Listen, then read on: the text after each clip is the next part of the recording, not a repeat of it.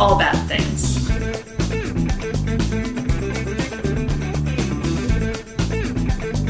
Tragedies, disasters. That's bad things. Trigger warning for everything possible. What? Hello, Ibrox. I'm Rachel. I'm David. And this is All Bad Things. Yes. So. Yeah.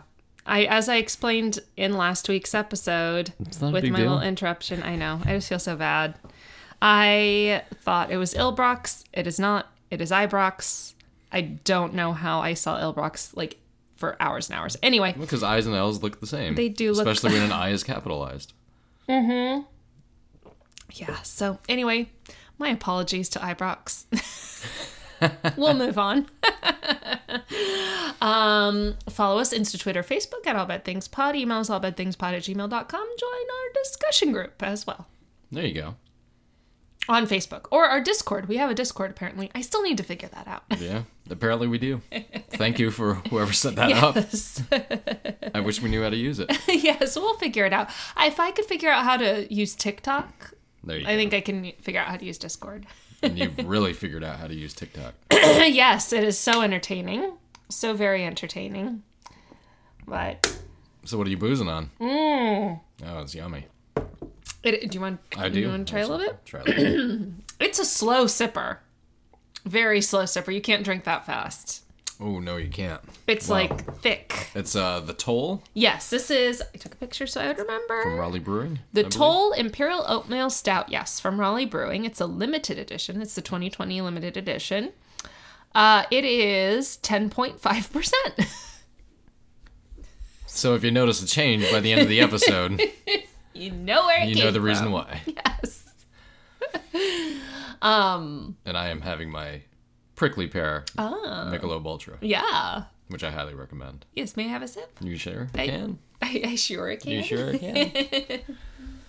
So, little minor mix-up in our last episode, but no big deal. Yeah, I apologize, Ibrox. It's Ibrox. I really hope I don't say Ibrox again because I said it so many times. I counted. It was 25 times. I don't think they're going to send... the ghost of William Wallace after us or anything.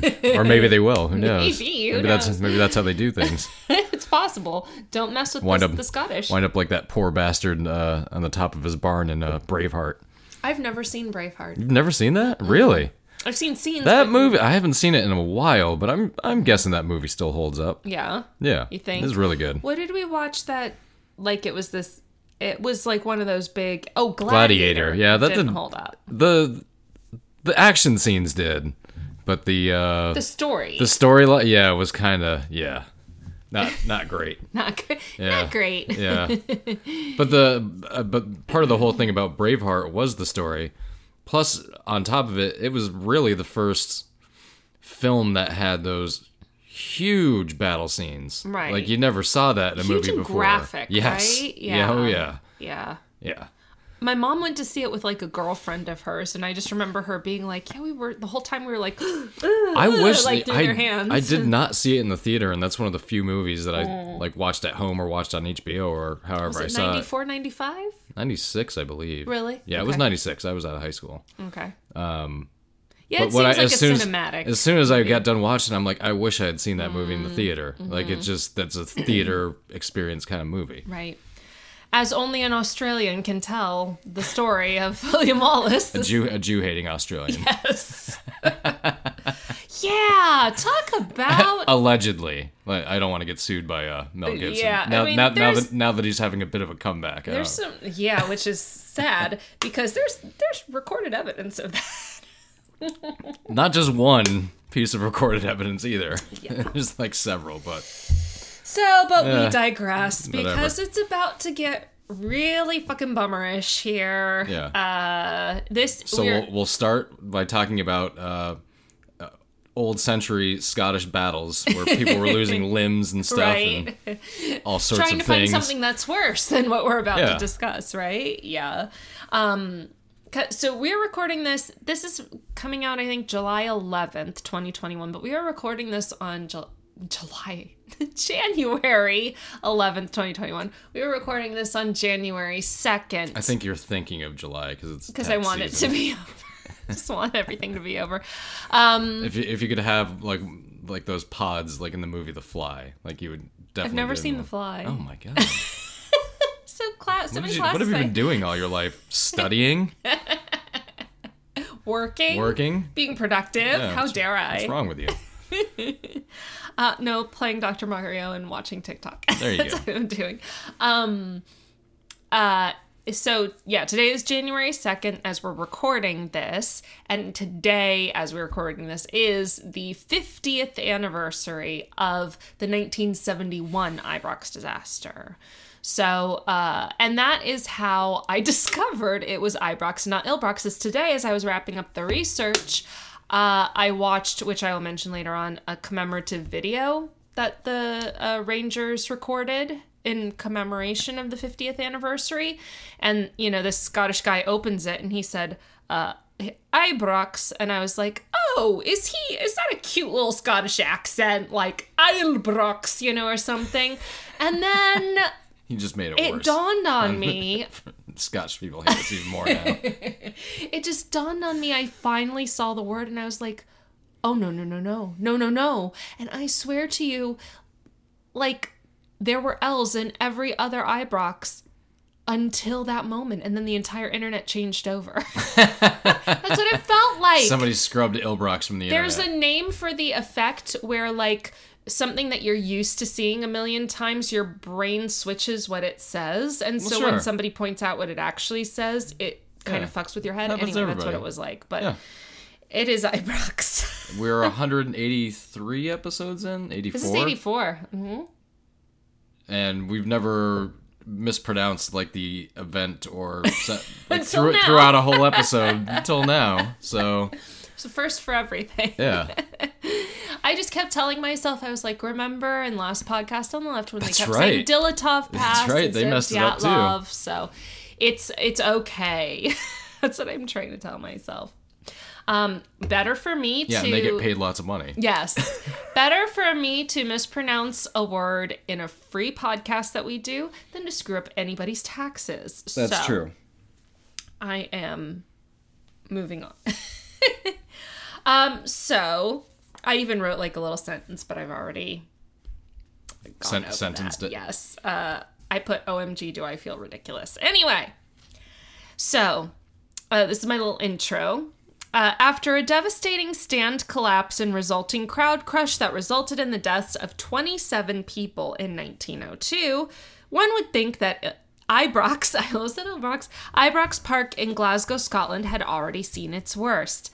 Unfortunately, on January 2nd, 1971, a crowd crush at the park killed 66 people and injured more than 200 others. Jesus. It remained the deadliest football disaster in UK history until the horrific events at Hillsborough in 1989. So, sources include all the ones I mentioned last week. Quick correction, as I was listening for all my mispronounced Ibroxes, I noticed that I'm pretty sure that I said that the Guardian article was written by John Hodgson. It's actually John Hodgman, and I will be referring to him later. Further sources are... You're just screwing up all everybody, the episodes. Absolutely everybody, yes. Very true. BBC News, the main article... How do we even know Scotland is real at this point? This is part of QAnon. Yes. So the main article from BBC News was entitled "The Five Boys Who Didn't Come Home: The Story of the 1971 Ibrox Disaster" by Andrew Picken. Also, the Bolton News, the National, and the Scotsman. So, while I'd like to say that nothing much happened between 1902 and 1971 that would indicate that there were still issues at Ibrox Park in Glasgow, that would just not be the truth. Despite the massive and expensive renovations that took place after 27 people were killed and hundreds more injured, remember 25 at the time and then a couple people died from their injuries years later. After the wooden bleachers in the West Tribune stand collapsed, The redone park was anything but disaster-proof. So just quick recap, remember, they had to go further into debt to pay for these massive renovations. It made the team less competitive because they had to offload a bunch of their stars. So initially, things were actually relatively uneventful in terms of disasters at Ibrox. Like, the team wasn't great for that interim time. It took about 25 years for them to make a comeback. But just life went on as normal. Here is... Sounds like the Bills. But we're back this year. Here is what the very clearly marked Ibrox Park looked like in 1920. Oh, that's the one. Looks pretty nice. Yeah. Mm-hmm. I mean, that is post-renovation by a number of years, almost 20 years later, so... The new embankment-style stands seemed to be much safer and stable than the steel-framed wooden stands, as we learned. And the Rangers began working their way back up to being competitive after the financial devastation caused by the disaster that resulted in them offloading most of their talent, as I said. In 1928, after a solid 25 years of clawing their way back to the top, the Rangers won their first double. Do you know what a double is? I had to look it up. I'm not sure. Whatever this means, it, according to Wikipedia, means winning a double means the team wins their country's top-tier division and its primary cup within the same season. Sure. Okay. Yeah. I understand what that means. It's like winning your division and you win the Super Bowl. Oh, okay. That's how I. That would be our equivalent. Yeah. Okay. That makes sense. That's what's going to happen this year. With I can't say it or I'll jinx it. You're gonna. What if I say it? No. Will I jinx it? Maybe. I won't say it. Hey. Of course, in sports. So what I take it to mean anyway is that they were finally back into a prestige position within the league, and of course, in sports, with wins comes dollar bills. Of course. So later that same year, the next phase of development took place at Ibrox. So not like a fix or anything, but just like continuing to build. And this time they added a new stand section called the Main Stand, which opened quickly on January 1st, 1929.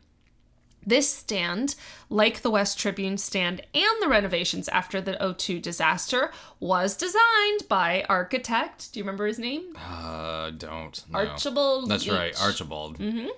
And contains the stadium's now signature red brick facade. And I have a picture of that. Got lots of pictures today. Let me see. It is really nice. Oh, it is really nice. Cool. You know what that looks like? Very Boston. It looks like, kind of looks like Ebbets Field, old Ebbets Field. Where's that used to be in Brooklyn.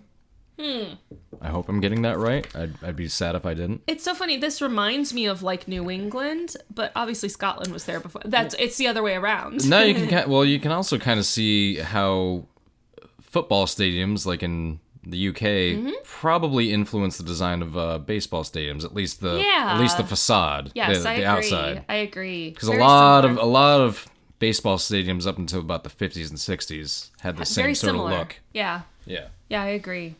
Yeah, it makes sense.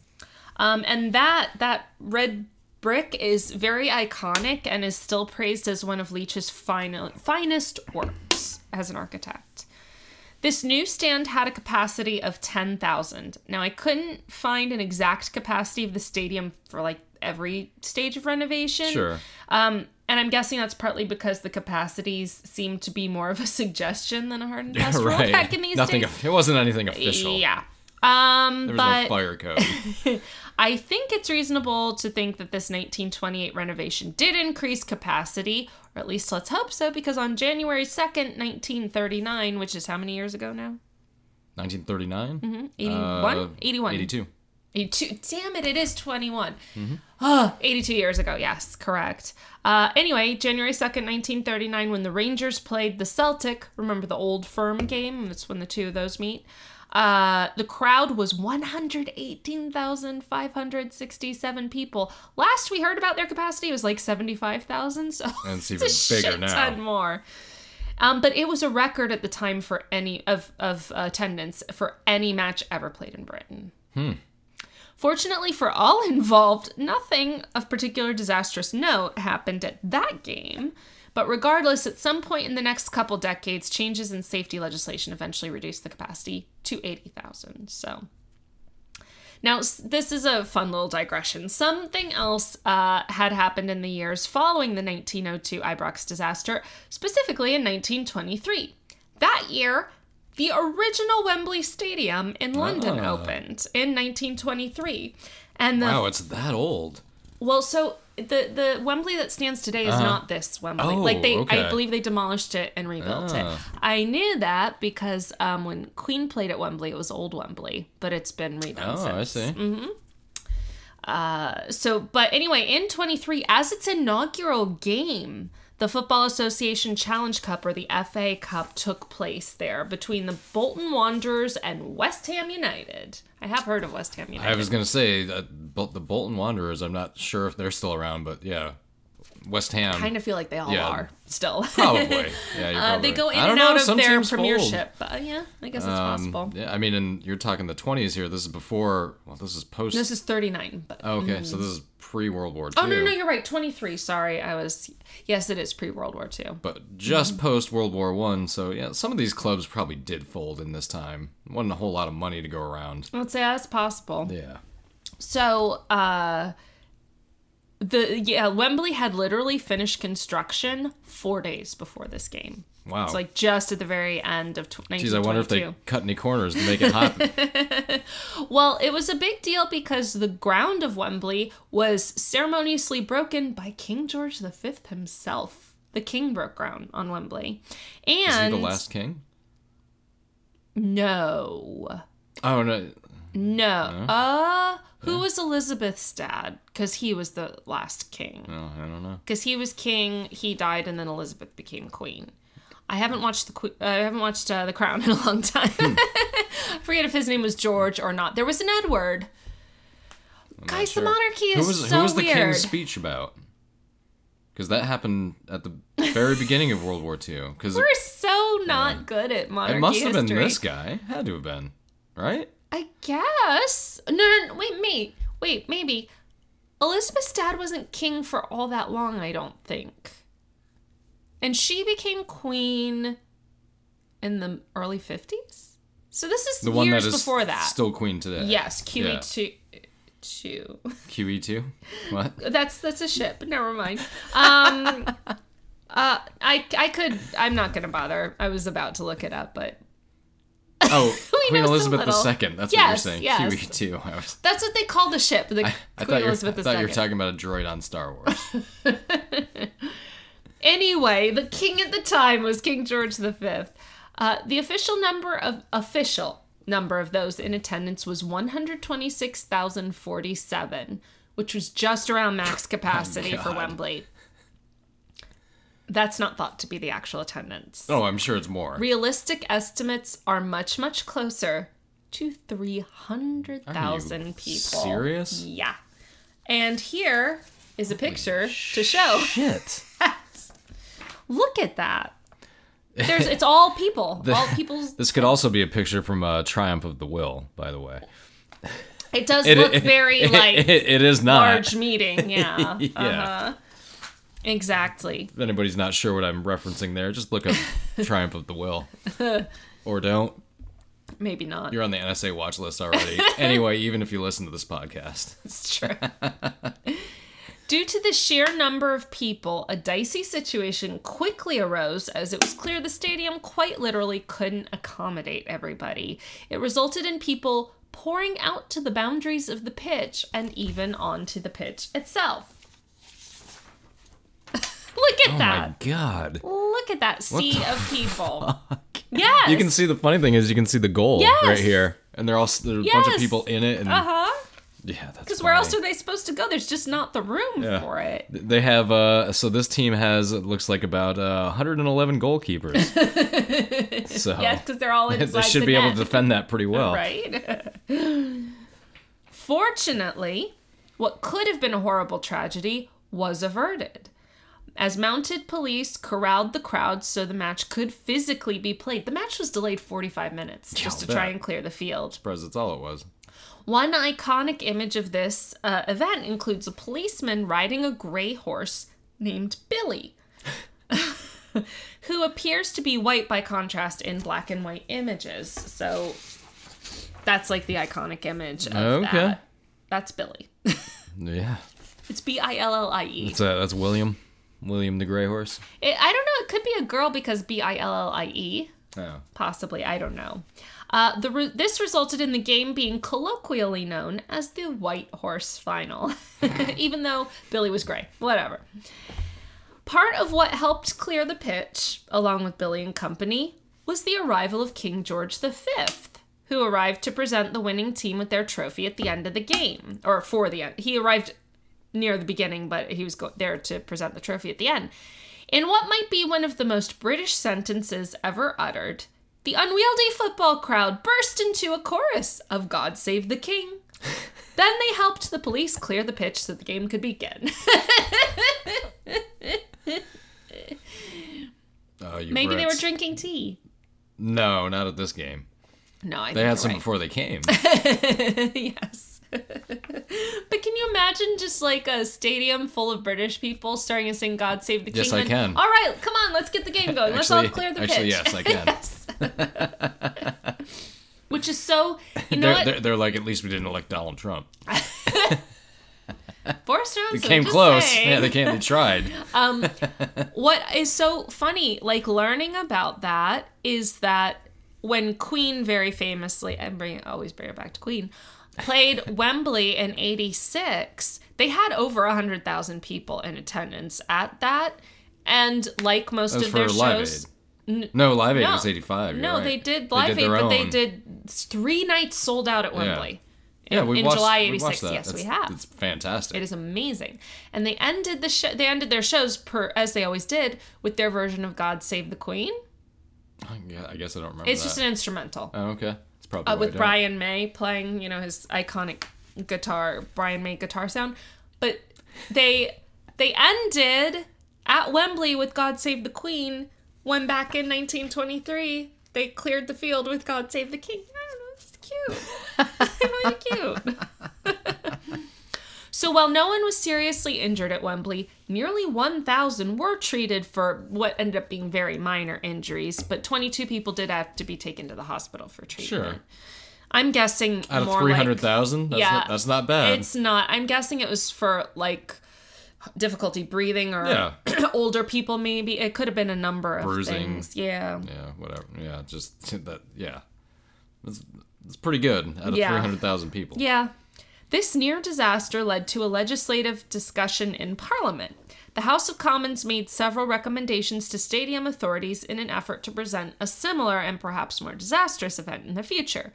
These recommendations were mostly involving crowd and capacity control.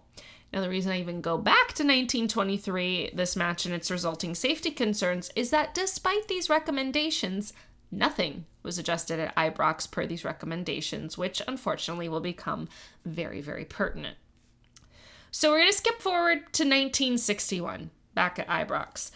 A main feature of the stadium at this point was a mode of egress known as Stairway 13. Oh. Stairway 13 was an outdoor stairway that led from the stadium in the East Terrace seating to that was an especially I mangled that sentence. I'm gonna start again. Stairway 13 was an outdoor stairway exit from the East Terrace seating that was an especially popular way to go when you left a game because it was a quick way to get to the Copland Road tube station, as well as to the parking lot where a lot of Rangers fans parked. Now, looking at it, it's kind of scary. And you'll see. This is Stairway 13. Okay. That's Stairway 13, just with nobody on it, and that's with people. Mm-hmm. You'll note it's very steep. It is, yeah. Has 5 staircases with subsequent landings. 5 levels. Yes. Uh-huh. Or landings, actually. You're right. And... let me see how many lanes. I think I write how many lanes in here. I'm looking at 7 right there. 7 lanes. Yep. Separated by railings. Mm-hmm. Mm-hmm. So these steps had been in place for a long time, and they were notorious for being really worn and easy to trip on. Sure.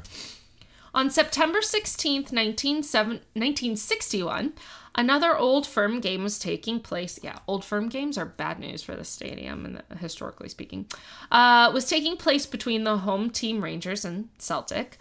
The game was winding down with just 1 minute left on the clock, and Celtic were up 2-1. Now, as is typical with a lot of sports games, when your home team is losing and there's barely any time left, what do a lot of people do? Usually leave early. Yep, exactly. So or just act like idiots. Or both. Yeah. So many fans of the Rangers decided to call it a night and leave. As a wave of spectators began to exit, Jim Baxter, whose nickname you'll love, Slim Jim, of the Rangers, scored a literal last-minute goal, causing roars of celebration from the fans who had remained watching. Now, some of those leaving decided to turn and rush back to see what had happened and to join in the celebration, while others were still making their way out, resulting in a confusing mush on the already frightening Stairway 13. Yeah. Now, one of those present was the author of the Guardian article I mentioned last week. The name of the article was Singing and Dancing to Their Deaths, Football's Forgotten Tragedy. His name is John Hodgman, as I corrected earlier. He was a child at the time. If I'm reading the article correctly, he was like 12 or 13. As he walked down the staircase, he felt something very similar to what we've heard in other crowd crushes. He felt like he was lifted off his feet and swept along in the wave of the crowd and struggled to breathe. He eventually lost consciousness and remembers waking up in the hospital next. Many in the crush had no clue what was going on and were still singing and cheering and carrying on like you would. In the end, about 70 people, including John, were injured, and 2 fans were left dead. So, Stairway 13, 2 people died in 1961. It wouldn't come near the death toll of either 1902 or 1971, but it was a harbinger of what was to come. It also wasn't the last time Stairway 13 would be the cause of mayhem. Even though some version of safety measures were instituted, which we're going to get to in a minute, safety measures being a very loose term, and there were no further deaths seen in the 60s, injuries were sustained in 2 other separate crush accidents on Stairway 13 in 1967 and 1969. So here are those safety measures that the Rangers put in place. So first of all, they replaced the wooden railings on the stairway with steel. Now, I'm no expert, but wouldn't that actually make things worse? Because they wouldn't break as easily if they needed to give? Sure. I don't know. I don't know how, safety is a loose term there. But, and then 2, the second thing they did, there was a wooden fence that ran along the side of the stairway, there had been safety recommendations made to get rid of it and just put in a railing. That way, if anyone needed to duck under it to escape a crush, they could, instead of there being a whole fence to have to climb over. Mm-hmm. Not only did they not remove it, they reinforced it with concrete. So it's going to make it a little bit more of a challenge. Yes. Later, an engineering firm would testify that it was, quote, hardly comprehensible, end quote, why they did it, since it literally blocked an entire mode of egress if people were caught on the stairway. In addition to these more comparatively minor crowd disasters, even though 2 people did die in the 60s, Ibrox was also the site of 2 fires. Now, I could not find a ton of information on these, just passing reference that they appear to have happened in fall of 68 and summer 69, but only caused property damage. So now we're getting to the unfortunate main event. It was Saturday, January 2nd, 1971. We are recording this on Saturday, January 2nd, 2021. Yes, we are. Yes. Apparently in Scotland, New Year's Eve is known as Hogmanay. Very interesting. And this is just a couple days after that. So it's like New Year's festivities, right? That day, I'm sure this will come as a big shock to you, since your vision of the UK is that it's cold and dark and dreary. It was a cold, dark and dreary, rainy day. Shocking. Mm-hmm. and the day of yet another Old Firm match between the Rangers and Celtic at Ibrox. At this point in time, the aforementioned capacity of 80,000 was in place at the stadium. I could not find an official count of the crowd at in any of my sources, but it does appear the stadium was at least to capacity, possibly a little bit more. So at least 80,000 people. One of those present at the match was John Hodgman, now an adult and a journalist. So he was in the press box. He watched he went there for the second half. Though the tension was always high at the Old Firm game, the game itself was later described by many as, quote, boring, end quote. The entire first period went by scoreless. After 43 minutes of the second period, it was still scoreless. Nil-nil, as it were. Many cold, bored fans wanting to get a leg up on traffic decided to leave and began to head for the exits. With 1 minute left in the game, Celtic scored.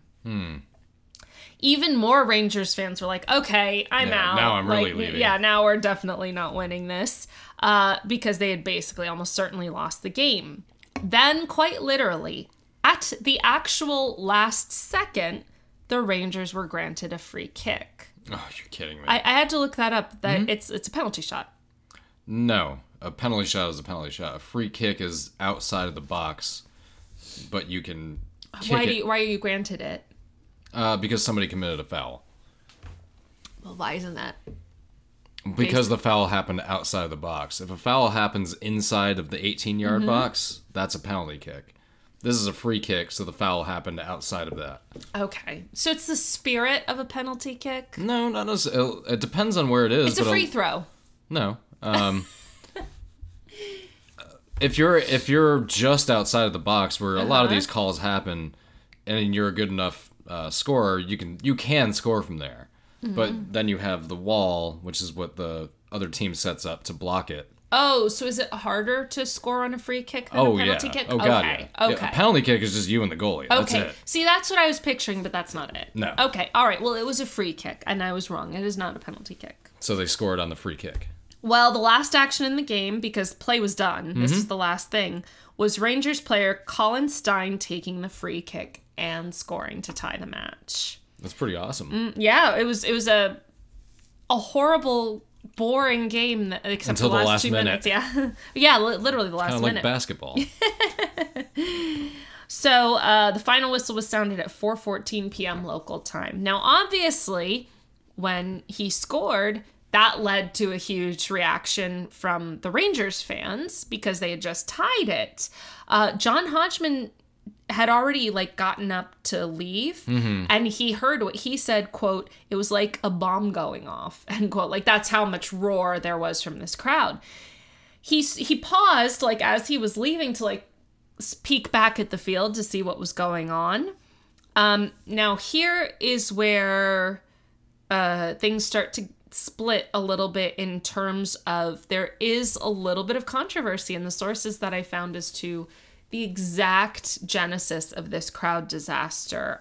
There's two accounts. So first is John Hodgman's version. Now he was physically present during this, so he was a witness. According to him, the last minute kick and the cheers from the fans still watching the game caught the interest of many of those leaving, just like 1961. He said it was basically the same situation.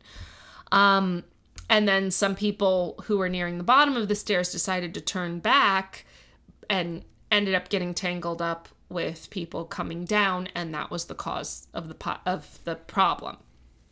The official inquiry, which we'll get to later, determined that the most likely scenario was that everyone was actually exiting, going in the same direction, but somebody tripped and fell, which started a literal domino effect, basically. In either case, after the final whistle, everyone was leaving, Rangers and Celtic fans alike, and John found himself getting swept up in the crowd. He had initially wanted to avoid Stairway 13 for obvious reasons, he never wanted to be back on that stairwell. But he found himself unable to do so. He couldn't fight the crowd. Like 1961, John felt himself getting slowly squeezed by those crushing around him. The trauma of his previous ordeal came rushing back to him, and he said out loud, "I've got to get out of here." To John's horror, he ended up witnessing the entire 1971 disaster a full decade after he had narrowly escaped the exact same situation. The main area of the crush itself was in the first two lanes of Stairway 13 between the first and the third landings, so near the top of the stairs. So the initial cause of the literal pileup, like I said before, is a matter of some debate, but like was either caused by two conflicting like traffic flows or by somebody tripping and falling and something similar to that. Or all of the above. Yeah, possibly. The results were the same regardless, which was a stop in the flow of traffic with the crowds in the walkways leading to the stairway and at the top of the stairway itself having no idea that as they pushed forward, they were killing people further down the way. I feel like this comes up in basically every crowd disaster we have covered, is that people at the back don't know what's going on at the front. Yeah, exactly. Mm-hmm. Of course they don't. It specifically reminded me of the Valletta Stampede. Do you remember that one? Yeah. Episode, I had to look it up. It was episode 42 for us. It was the boys during Carnival in Malta. And they were proceeding through this church or something. And there was a locked door. And so the one kid at the front couldn't get through, but nobody behind him knew. So it was just a whole pile of people. And that ended up killing like over 100 people. So, yeah. Unlike the rest of the crowd, John Hodgman knew exactly what was happening. And he shouted to try to stop the whole horrible event. But of course, it wasn't really possible to stop at that point.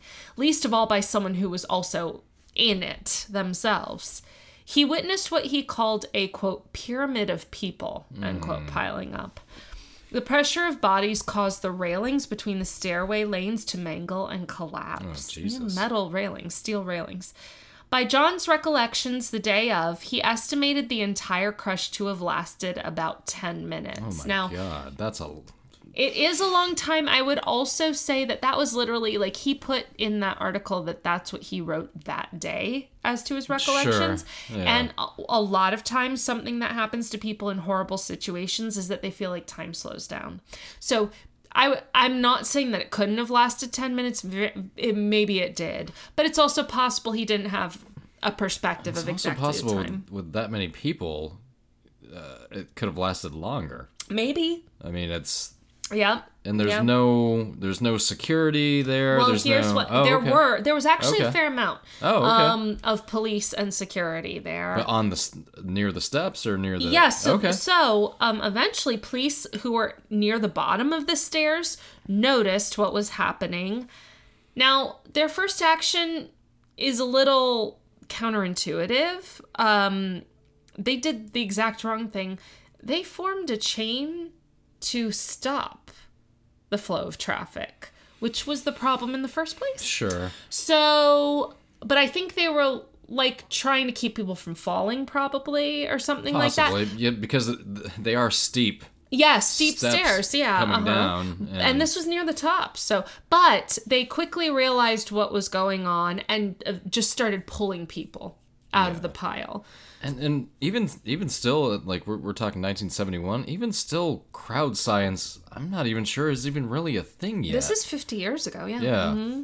Mm-hmm. I mean, here's since we've covered several stadium disasters. Yeah, since we started this podcast, whenever I go to, hopefully we'll get to go to hockey games again this year. But since we've started this podcast, whenever I go, I'll notice little things about...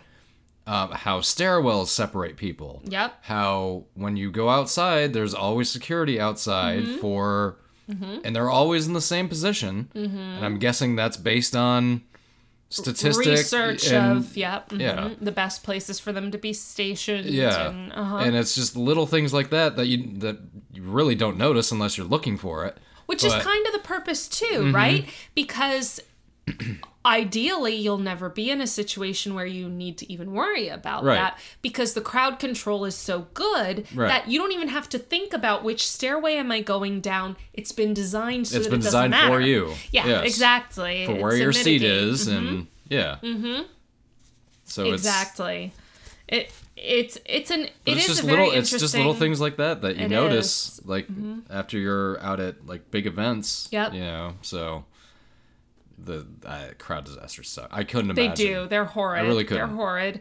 It would, because you're fully aware of what's going on. Wow, and you can't do anything about it. No, nothing. You just hang on. You can't that's all you can do. Even in like some of the desperate situations, the B-25 bombing, obviously, like recalled back to like the World Trade Center on that. Like you can't even jump out a window to try. No. To try on the off chance you could survive. There's nowhere to go. Yeah.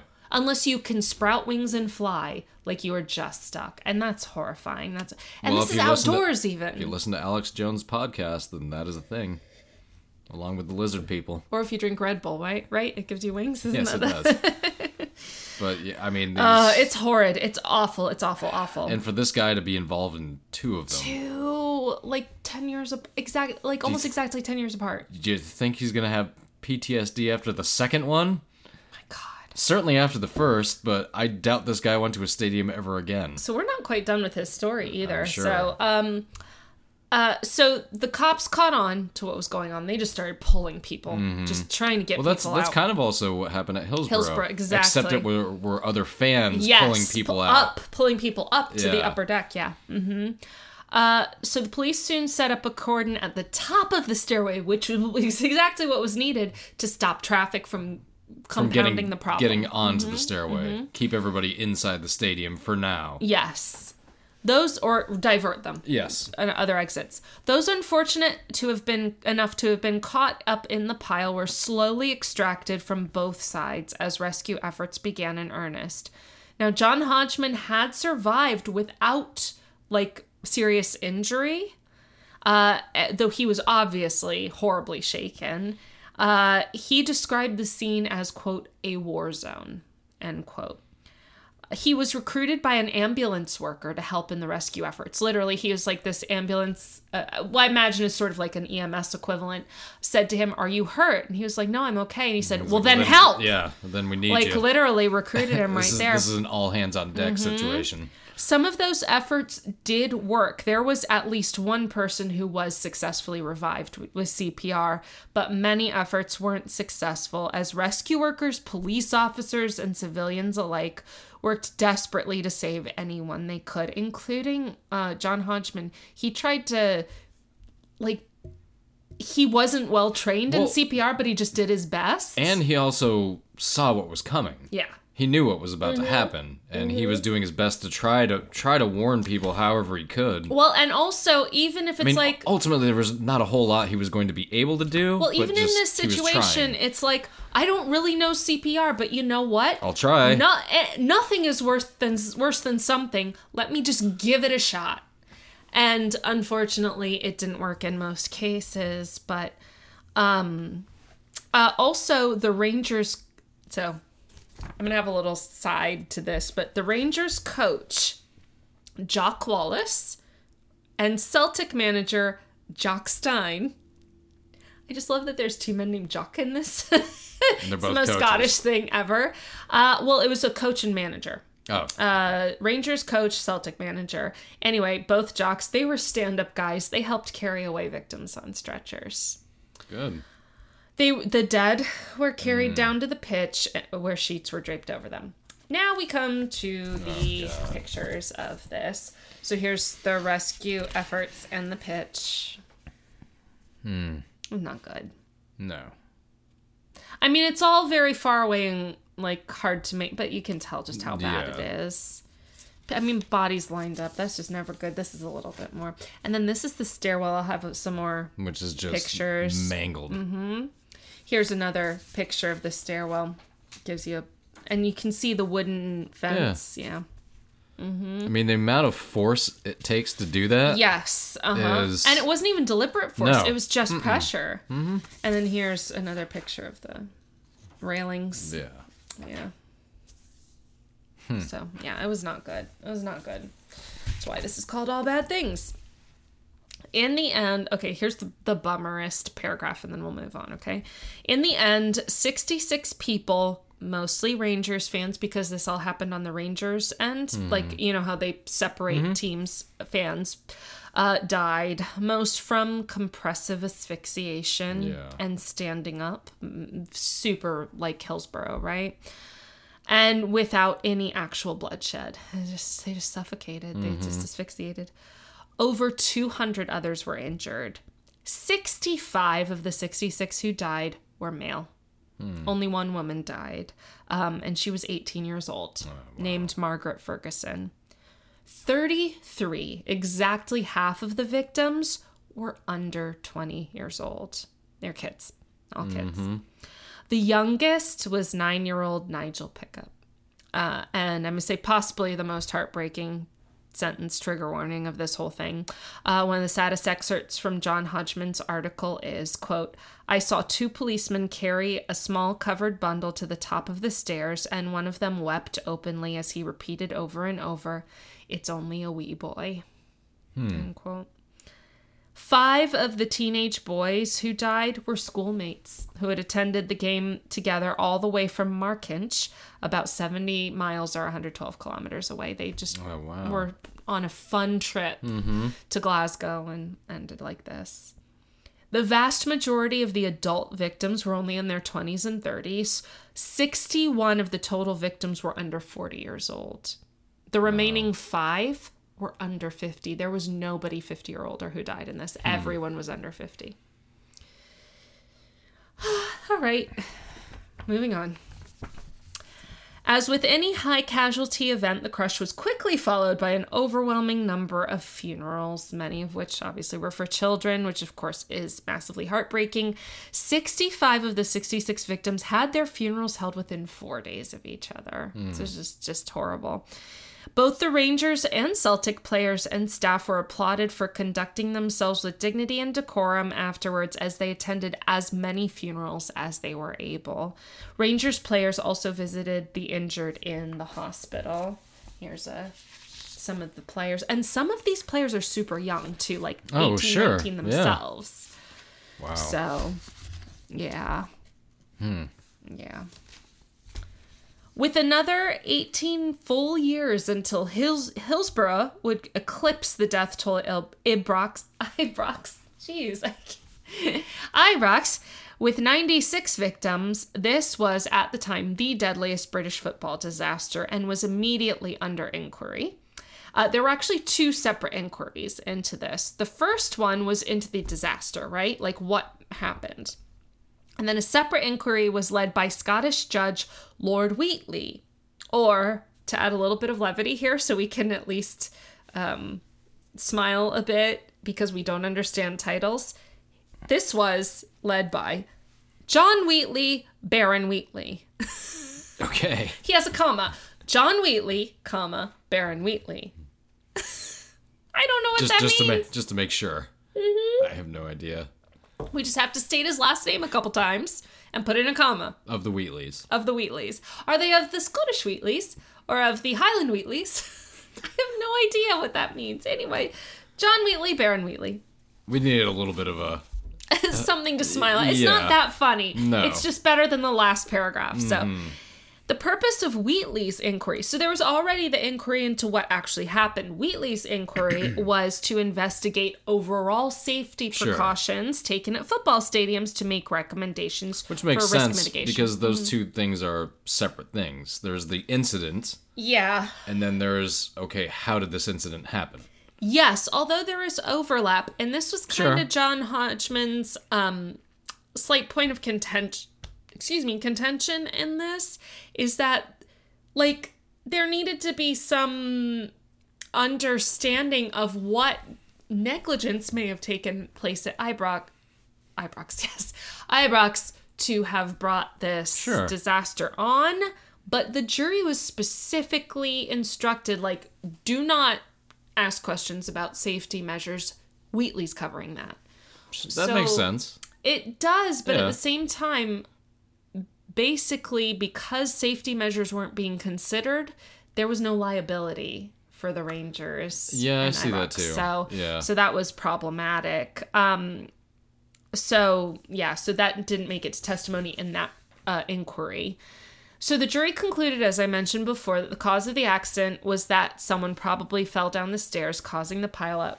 Again, this is a tricky one, because I do believe that John Hodgman saw what he saw, but at the same time, if you're in something like that, I can imagine your perception might be a little skewed. Long and short, I don't think anyone has a clear picture of what exactly happened. Even now, I saw an article where a crowd scientist, looked back on this, mm-hmm. and it was kind of like, well, it could have been either way. Sure. It was a bottleneck, right? A bottleneck occurred one way or the other. An obstruction of bodies, either people clashing, going opposite directions, or somebody falling and causing other falls. But I think John Hodgman's point was that it happened in 61 that way for sure, that there was clashing directions. And he thought the exact same thing happened in 71, which would mean that the Rangers never really took any measures to prevent that from happening in the future. Yeah. I understand that. So, at any rate, that was the findings on that end. The Rangers and Ibrox part were not in any way indicted for any potential criminal charges. Because it was like, well, it has nothing to do with that. Yeah, so. It kind of never presented itself that way. Because the inquiries were separated, yeah. Mm-hmm. Yeah, so now I can kind of see more of why it might have been a little more problematic than obvious to separate the two things, because they're not separate. They're interrelated. Yes, exactly. Lord Wheatley's inquiry findings were published in 1972. It was very specifically kind of like, here's what we do moving forward. He was not criticizing actions of the past, but rather, how do we fix this? Mm-hmm. It was not meant to be a criminal inquiry. It was meant to be a safety inquiry, right? He stated, quote, "I have, with the assistance of the technical support group, provided what should be regarded as guidelines toward a proper standard," end quote. So it was from the word go, not presented as regulation. It was presented as suggestion, right? The report was published in 1973 as the Guide to Safety at Sports Grounds, which is still continually updated and published. The 6th edition was released in 2018. So this is still like the... For stadium safety in Great Britain, this is the standard. They call it the Green Guide, I think they call it, because it has a green cover. Regardless of its intention or lack thereof of being a legislative guide, in 1975 it led to the passage of the Safety of Sports Grounds Act, which added certification and inspection requirements. So in other words, regulation was put in place. Yeah. Mm-hmm. Yep. Commies. Socialists. Yeah. Maoist, Stalinist, hippies. Marxists. Yeah. The Rangers... Safety at a crowd. Who wants that? Big brother. The Rangers FC, being not held criminally liable, of course, did not protect them from civil litigation. Sure.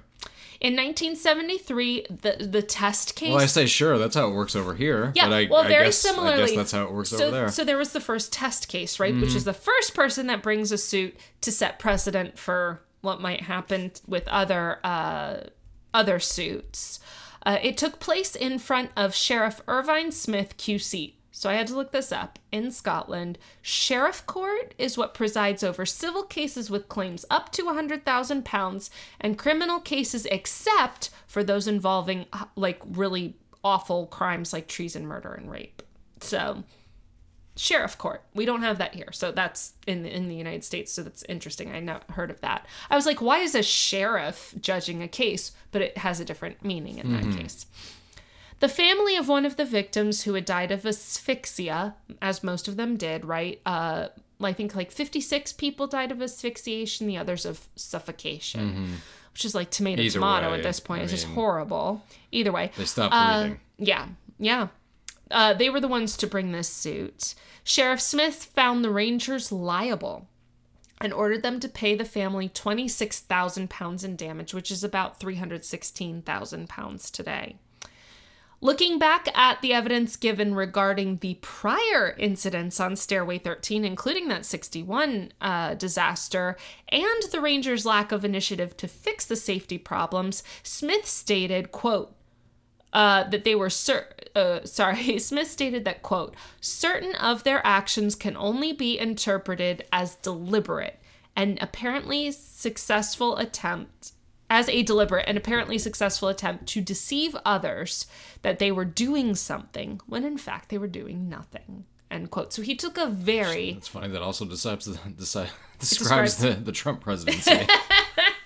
But those are really strong words. We have a seer.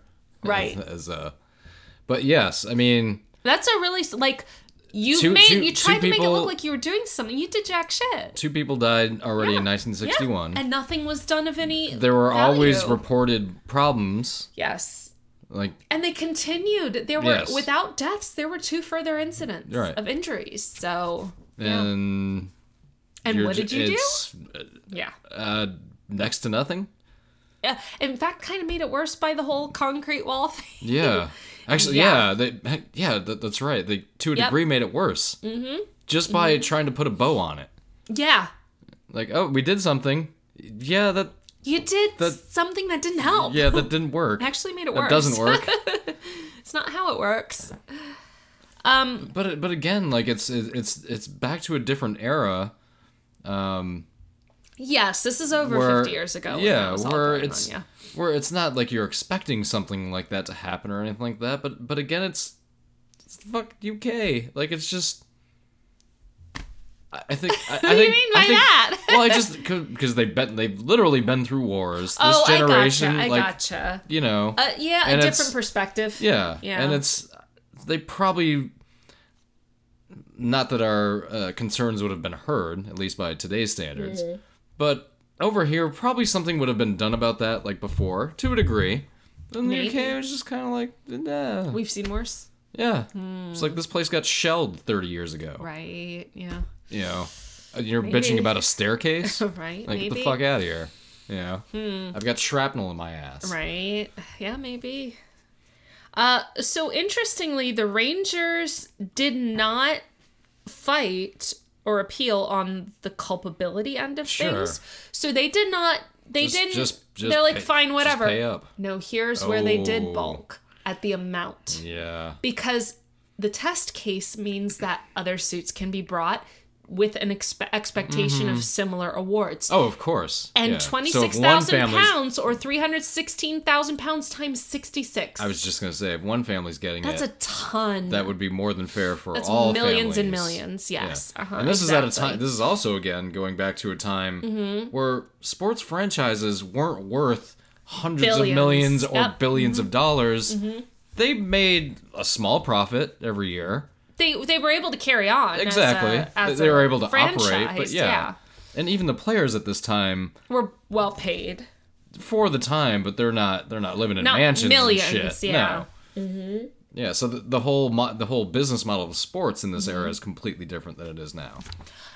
Our nephew Danny, who is a member of a junior hockey team, has a teammate who has Yeezys. So I mean, he's 10. For reference. There's something sad that I know what Yeezys are. They're Kanye's sneakers, yes, they right? Are. Yeah. That's what that's my guess. I don't know. I think they are. Yeah. Yeah. I know he has a clothing line. No, they're sneakers. They're hot shit sneakers. But I'm guessing he has shoes with the clothing line, and just wait till they get sponsored by Yeezy. Oh, Jesus Christ. Yeezy hockey jerseys. Oh my God. Yeezy needs to take his meds, all's I'm saying. And I don't mean that derogatorily. No. I mean that, he really, seriously. For his own health, he needs to. Oh, God, Yeezy. Talk about a guy that needs to move to an island and be by 1 or 2 people he trusts, for a year. Just to, get his head straight? Yeah. Well, unfortunately, all he's surrounded by is people who want to take advantage of him, including his wife... and her hanger-on family. Yeah, that's what happens. So, Jesus. So, word of the wise, don't get famous. It's not worth it. No, money is not worth it, and fame is not worth it. Why do you think we are where we are? But you know what? We're doing better than Kanye in a lot of ways. Oh, fuck yeah. We are 10 trillion times happier than Kanye. That is for damn sure. For sure. Yeah. Yes. So they didn't want to pay out all this money, right? The Rangers didn't. That is understandable because. Well, it is, but at the same time, like, God damn it, they were responsible. They were. So they. But I can see, you know, just. Not that I want to play devil's advocate, but just to play devil's advocate. I can see where they're like... They had to do it from a business perspective. They had to pay out money to families. I think they knew that going forward, but they're like $26,000 per family. Well, here's the slightly gross thing that they did after that. Well, sure. They appealed to have the £26,000 paid out from a public disaster fund. So in other words, they were like, how about just the taxpayer foots this and not us? Yeah. So they're like, it's the American way, except this is Scotland. I was just going to say, so they are like a modern sports franchise. Super. Yeah, we'll just put it on the community. Yeah. Mm-hmm. Mm-hmm. Yeah. So fortunately, when they made that appeal, they were like, come on, just let's take this out of a public fund. Smith ruled against it. And he would later state that he experienced accusations by Rangers supporters, including some of his friends, that he was, quote, disloyal to the home team because of his rulings. Can you imagine a fucking judge, for all intents, but sheriff, but, you know, a judge being told by his fucking friends and just average people, like, you're being disloyal. Like, excuse me, fuckers, I'm supposed to uphold the law. Like, I'm not a fucking Rangers fan on the bench, you idiots. Yeah, sorry, you assholes. Like, I'm judging the case by its merits. Mm-hmm. It has nothing to do with... Exactly. You know. I'm not a fan on the bench. Yeah. I'm a fucking judge on the bench. That's exactly... Yeah, it's bonkers to me.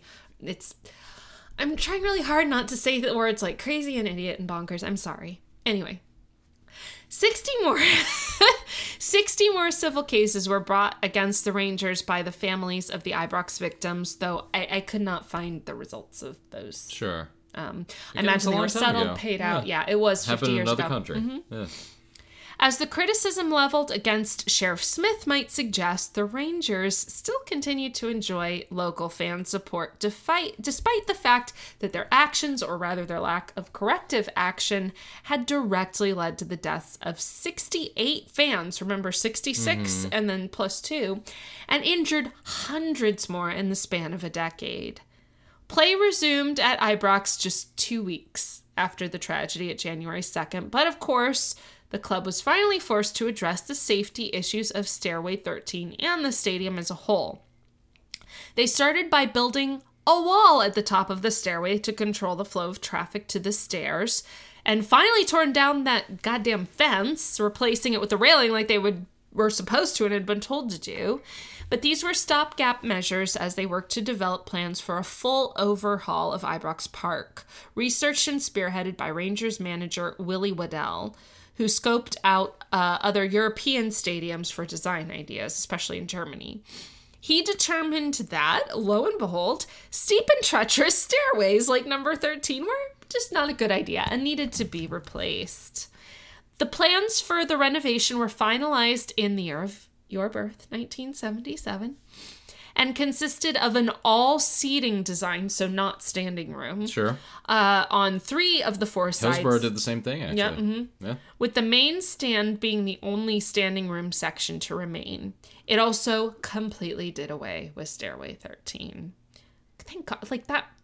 Who the fuck would want to walk down that? Yeah.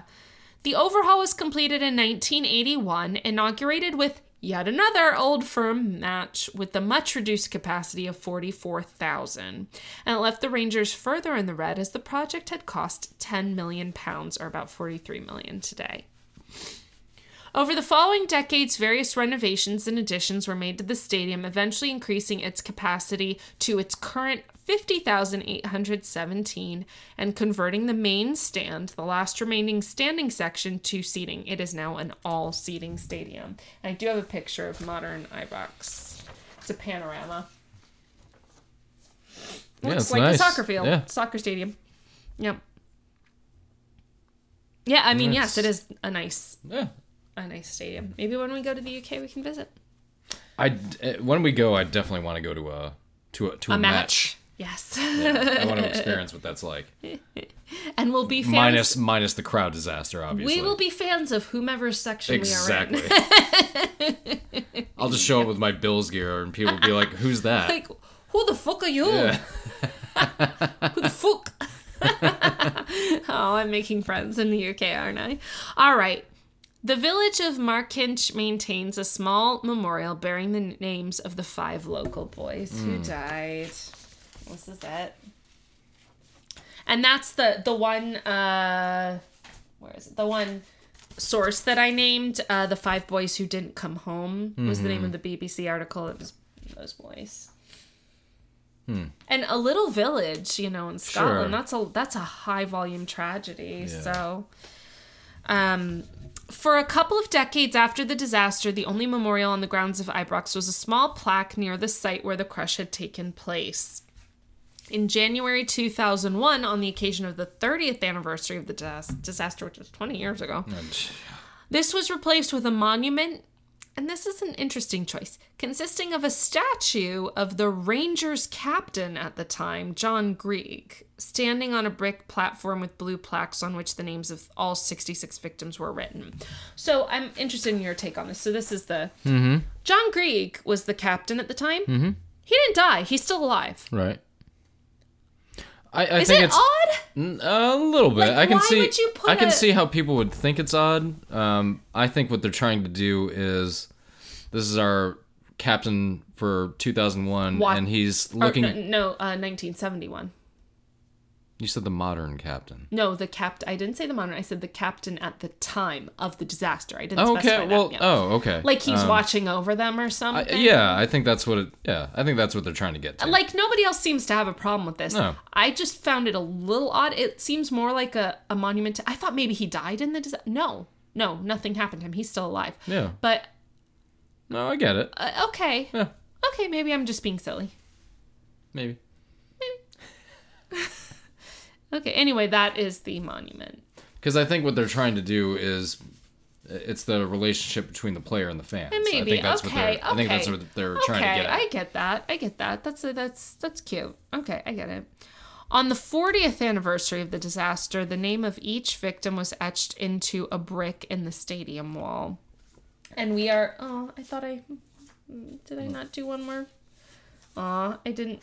Anyway, I thought I had one more photo. Anyway, so we are recording this on the 50th anniversary of the disaster, and this is like 9 o'clock at night here, our time, so it's already January 3rd in the UK.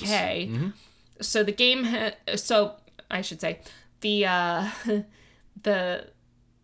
event of the 50th anniversary is already passed there, but... Earlier today, the Rangers and the Celtic once again took the field. They played an Old Firm game today. Okay.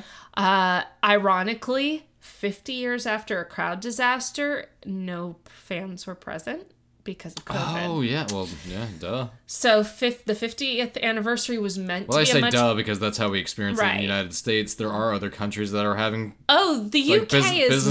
Business as usual. No, the UK is massively struggling right now. So that's true. They're in our boat. So I guess I'm thinking of like Australia and New Zealand. There are other countries that are faring much better. Yes, the UK is not one of them. That's true. Including Scotland. So they did play today with no fans, which I found really poignant because like it was a crowd disaster and now there's no crowd. Right. It's interesting. Yeah. The Rangers won 1-0. They're actually apparently doing very well this season. In most years, there would probably have been a much larger event to mark the anniversary, but due to COVID, things were significantly pared back. They've talked about just postponing a larger service. The Rangers released an online video, in which I discovered it was Ibrox and not Illbrox, to mark the anniversary. as the victims of the '71 crush, and the players wore jerseys imprinted with, quote, "Always remembered 2nd January 1971," end quote. So they did that's a nice tribute. Yes, I agree. A small number of people did show up to the stadium, touching the bricks with the name of their loved ones in tribute. And that, my friends, is the story of the Ibrox disasters, part 2, 1971, which occurred 50 years ago to the day that we are recording this, which... The crowd disasters are... They suck. Fires are awful. Crowd disasters are awful. Like, why did we start a podcast called... Yeah, I know, right?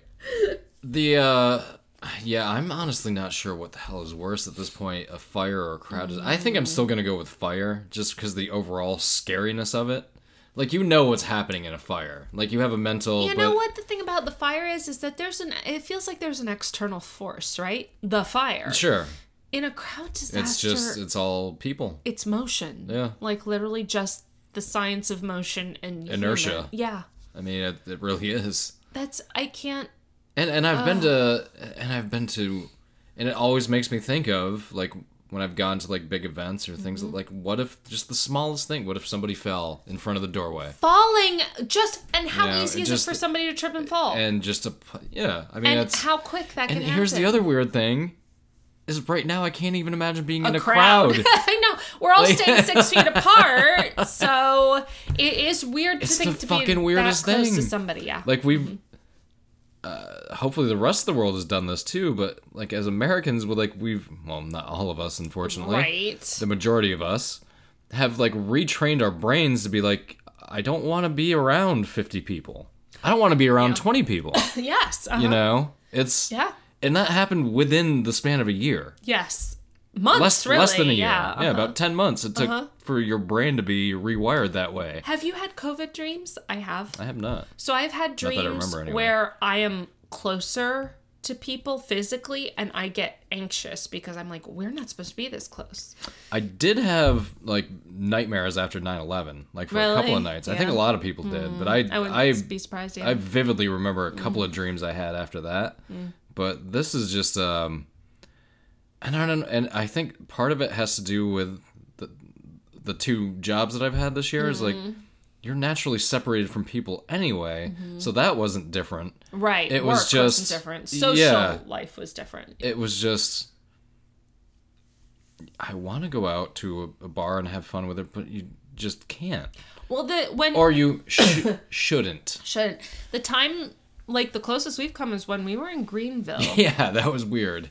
That was really weird. I was super uncomfortable. I didn't like that at all. I was kind of uncomfortable too. It was none of it. It was just because we were both out of our comfort zone. Yeah. Yeah, and not in a good way, not in a pushing ourselves way. No, like in an unsafe way. Yeah. It wasn't good at all, no. But yeah, I know it is really weird and bizarre to think about being with that many people. And like the one thing, it's like, okay, watch this be... Because I've always had in my mind, okay, like, if the Bills ever make it back to the Super Bowl, I'm going, probably not to the Super Bowl, but I'm going to the city. The city? That it's being held in. You are not going this year. No. And if it happens... And wouldn't this be the fucking year that they fucking pull it off, and I can't be there to see it, or at least... What city is the Super Bowl supposed to take place in? That's a good... Fuck, is it Tampa Bay this year? Oh, that's boring. Nobody wants to go to Tampa. I feel bad because we have listeners in Tampa. Nobody should go to Florida, period. Oh, well, yes, that's true. Right now. I think it's in Tampa. But you've been to Tampa. You've been to that stadium. You don't need to go again. But not for the Super Bowl. Whatever. It's the fucking NFL. They don't care about anybody but money. That is true. So, but I care about them, and that's how an abusive relationship works. Yes, it's true. They have completely co-opted the Black Lives Matter movement for their own advertising purposes. Yeah. Well, of course they have. Allegedly, I guess I should say that in case of libel. Well, that's not. I mean, slander. The league is predominantly black, though.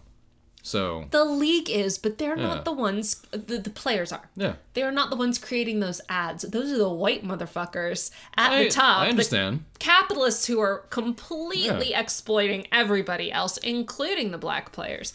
It's just bullshit. But anyway. But I think it'd be worse. I think it'd be worse if they didn't say something. That's how I feel. Well, would be the best idea is for them to say, we are going to full co-op system where we no longer have owners and we're completely removing ourselves from the capitalist system that is the American economy. There's one team that does that. Who? The Green Bay Packers. Wait, I thought they were owned by the city or the town. They're owned by the fans. They sell stock. The Green Bay Packers do not have an owner. That is not a co-op. That is not worker-owned. I mean worker-owned. I understand. Yeah. But... yeah, it's worker-owned is what I mean. You couldn't really do a worker-owned model with professional athletes. Oh, yeah, you could. You could do it with anything. Anyway. We are so off-topic right now. Yay! But you can do a model like the Packers have where the fans own the team. We'll move on. Yeah. So, yes, it is very weird to think about being in a crowd right now. But what sucks is that, I had not heard of Ibrox until I saw that article. I've never heard of it, yeah. Because Hillsborough was worse. Well, there was a documentary that a lot of people saw, including the two of us. Yes, I agree. On Netflix. But it was more recent. Mm-hmm. It was only 30 years ago as opposed to 50. But yeah, it's just horrible. And I mean, what really sucks about all these disasters is in every single case. They could have been avoidable. No, for me, it's that it's going to happen again. All of these are going to happen again. An air disaster is going to happen again. Well, an air disaster for sure. A crowd disaster will happen again. Yeah, it will. Right. It's guaranteed. But not, I don't think, these days, I don't really think so much at a stadium. We don't even have to go into the specifics of a stadium. I'm just saying each of these types of disasters, we're never going to be rid of them. Yeah. They're not the first and they're not going to be the last. I'm just basically having an existential moment where I'm feeling very like everything is awful. It's tax season. So everything is awful. Everything is awful. Do a lot of coke and vote for Ronald Reagan. What's that from? It's from some stupid YouTube video I was watching. I think it was Chapo Trap House. Oh, okay. And they did a whole episode on like. I struggle with them. I tried. Go back and forth. I can't. Sometimes it's pretty funny. There was something we were talking about before we go off on another tangent. I think... and you are done with your 10%er? I am. Well, it was half only a portion. Yes. The rest of it. Mm-hmm. Just a little bit. But I have nothing to raise because, I don't have anything but I got a little bit left. Like, to the poor 66 people, children, like 33 children and 33 young adults. Like, that is shit. Like you said, everybody was less than 50. Everybody was under 50. So 66 people under 50 died. All relatively young people. In a matter of minutes, At a fun event. Mm-hmm. And that's shit. It is. So, Happy New Year, everybody. Happy tax season. So, that was... I'm sorry, we can't leave it like that. That's just too morbid. Anyway, okay. Yay. We have each other. Yes, we do. And I think at this point, everybody has received their... No, not quite. Not everybody? We're still working on it. Are we? Okay. Slow postal service. We understand that. So, we're being patient. Yes. But a lot. Yeah, we've gotten a lot of movement from our gift exchange. Yeah. Yes, just remember treason takes place over your gifts that you're trying to send out through the mail. I'll leave it at that. So that was part 2 of the Ibrox disasters, this one being the 1971 crowd crush that unfortunately claimed 66 lives, which also included the 61 that claimed 2 lives. Well, that was an additional 2, so it was a total of 68 people. Yes. Yeah, but we did cover that one as well, the 61. Mm-hmm. And this has been another episode of All Bad Things. I'm David. I'm Rachel. We'll see you next week.